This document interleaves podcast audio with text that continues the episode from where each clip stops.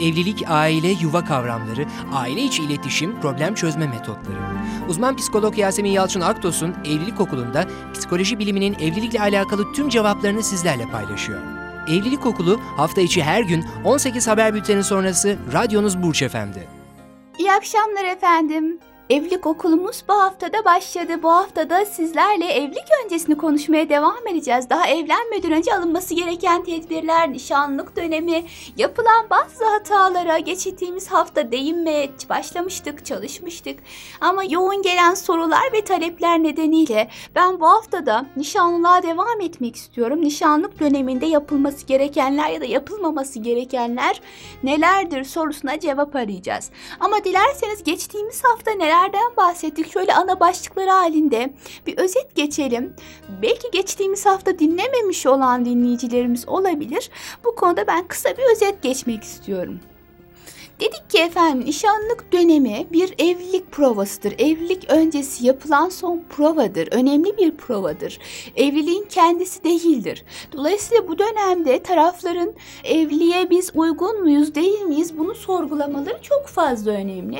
Bunu sorgularken evlilik gibi önemli bir konu olduğu için bir takım tereddütler son anda da zihinlerine geliyor olabilir. Çok fazla bu tereddütler her zaman önem arz etmez dedik. Kimi zaman hani her şey yolunda olduğu halde minik minik ay acaba işte kaşına mı takılsam gözüne mi takılsam misali şeytanın verdiği vesveselerdir çok önemsemeyin dedik. Ayrıca son dönemlerde işte efendim o evliliğin verdiği gerilimden dolayı taraflar daha gergin olabilirler duygusal anlamda birbirinize destek olun dedik. Ama yok, nişanlılıkta kendini gösteren ciddi davranış problemleri gözlemlediyseniz nişanlılık illa da evlilikle sonlanacak diye bir şart yok. Alın bunları tekrar masaya yatırın. Eğer birbirinize uygun olmadığı kanaatine nişanlandıktan sonra vardıysanız gerekirse bunu bitirin.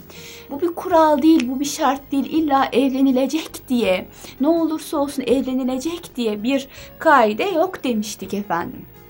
Bununla beraber şunu vurguladık dedik ki efendim Lütfen bu dönemi çarçur etmeyin. Yani nişanlı çiftlerin bazen birbirleriyle saatlerce konuştuklarını ama bu konuşma içinde elle tutulur birbirlerini tanımaya, evliliklerine dair somut adımlar atmaya dönük çok kuvvetli yatırımlar yapmadıklarını görüyoruz dedik.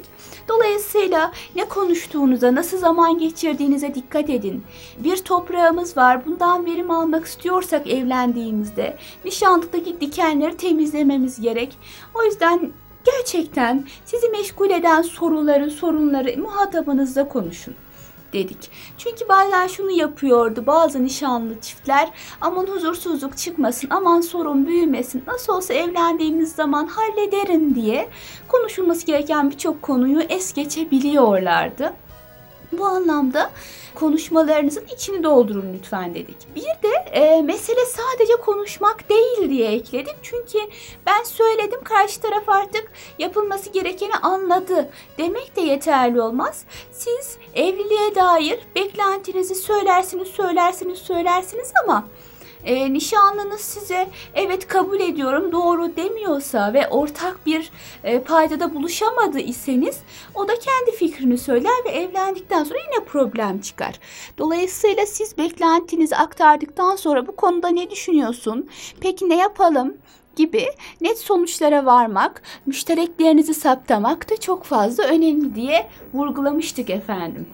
Bununla beraber yine nişanlıkta yapılan bir hata vardı. O da tarafların blöf kapris yaparak problemleri çözme metodunu bu şekilde belirlemeleri. Yani kızıyor nişanlısına ve küsüyor. Daha evlenmeden birbirinize nazınız geçerken küsüyorsanız evlendikten sonra ne yapacaksınız? Nasıl çözeceksiniz problemleri? Nişanlık bir ön deneme. Bakalım nasıl çözüyorsunuz problemleri. Evlendikten sonra da ona göre çözeceksiniz. O yüzden gereksiz kaprisler, blöfler, küsmeler daha evlenmeden evliliği yıpratır. Buna da lütfen dikkat edelim demiştik efendim. Bununla beraber sorularımız olmuştu. Sorularımızı yanıtlamıştık ama bu hafta daha detaylı nişanlığa tekrar giriş yapacağımızı vurgulamıştık. Bu hafta özellikle şundan bahsetmek istiyorum. nişanlılıkta muhabbet sürecini, ilişki sürecini abartan çiftler var. Yani çok yoğun görüşüyorlar. Çok yoğun görüşmek çok güzel bir şey değildir. Yani e, şunu biliyorum mesela bazı çiftler şunu yapabiliyorlar. Günde 15 kere telefonlaşıyorlar. 100-150 kere de mesajlaşıyorlar. Hafta içi hemen her gün yüz yüze görüşüyorlar. Şimdi bu derece yoğun bir sevgi, bu derece yoğun bir alaka veriyorsunuz, veriyorsunuz, veriyorsunuz ve evlendikten sonra bu bir anda neredeyse yüzde elli azalıyor. Mesajlar bitiyor, telefonlar bitiyor. Zaten anne eve geldiğiniz için buluşmalar bitiyor. Ve bu özellikle kızda bir travmaya sebebiyet veriyor. Niye değiştin sen? Erkek diyor ki ben değişmedim. Değiştin. Önceden ne kadar güzel mesajlar çekiyordun. Her gün çekiyordun hem de kaç tane. Şimdi haftada bir defa bile çekmiyorsun diyor. Şimdi o kadar yoğun bir şekilde veriliyor ki sevgi, ilgi, alaka. Evlendikten sonra bu ilgi alakanın devamının olamayışı reel planda da çok normal olamayışı taraflarda sevgiye dönük bir güven bunalımı oluşturabiliyor. Dolayısıyla sebeplerden biri bu. Hani abartmayalım gerçekten. Tabii ki sevelim, tabii ki ilgilenelim, tabii ki özel dönemlerinde, zor durumlarında ya da güzel zamanlarında birbirimizin yanında olalım. Ama nişanlılık evlilik değildir. Yani çok yoğun bir şekilde her gün neredeyse bir arada yaşıyormuşçasına görüşmek gerçekten taraflarda bıkkınlık duygusu oluşturabilir. Bu bir grup bireyde olabilir. Kimilerinde alışkanlık oluşturur, devamı mutlaka olmak zorundaymış gibi bir izlenim oluşturabilir. Kimi zaman fazla muhabbet tezarlık getirir misali ufak ayrıntıların çok fazla dile gelmesine, bazen tartışmaların gereksiz yere büyümesine sebebiyet verebilir. Yani gerçekten nişanlıkta o tatlılığın bozulmasını engelleyecek yoğun görüşmenin de önüne geçebilmeniz. Siz şu an nişanlısınız, evli değilsiniz. Bunu lütfen unutmayın.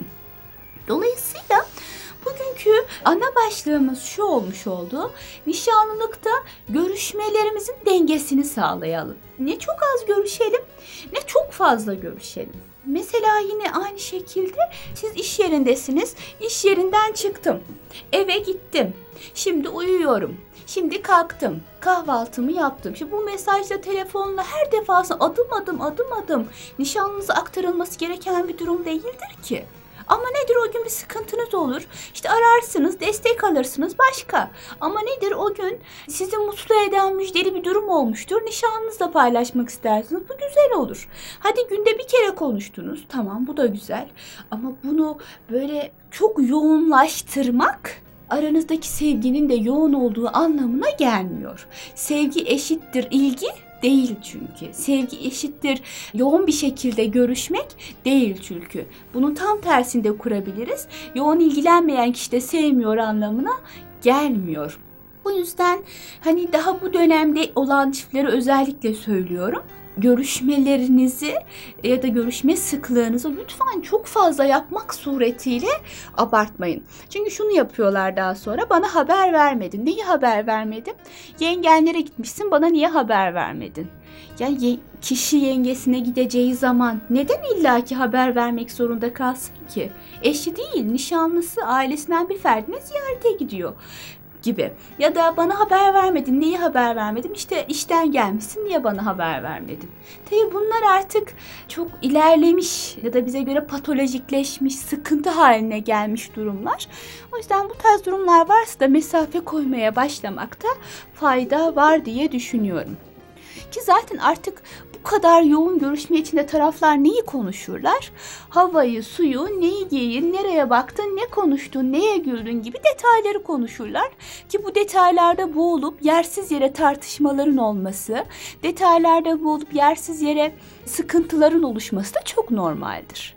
O yüzden iki açıdan birincisi oradaki tatlılığın bozulması ve problemlerin gereksiz yere laçkalaşmak suretiyle açığa çıkması sebebiyle bir diğeri de evlendikten sonra aynı yoğunluğun sağlanamayacak olması hasebiyle nişanlıktaki görüşme sıklığının çok fazla olmaması, abartılmaması gerekir.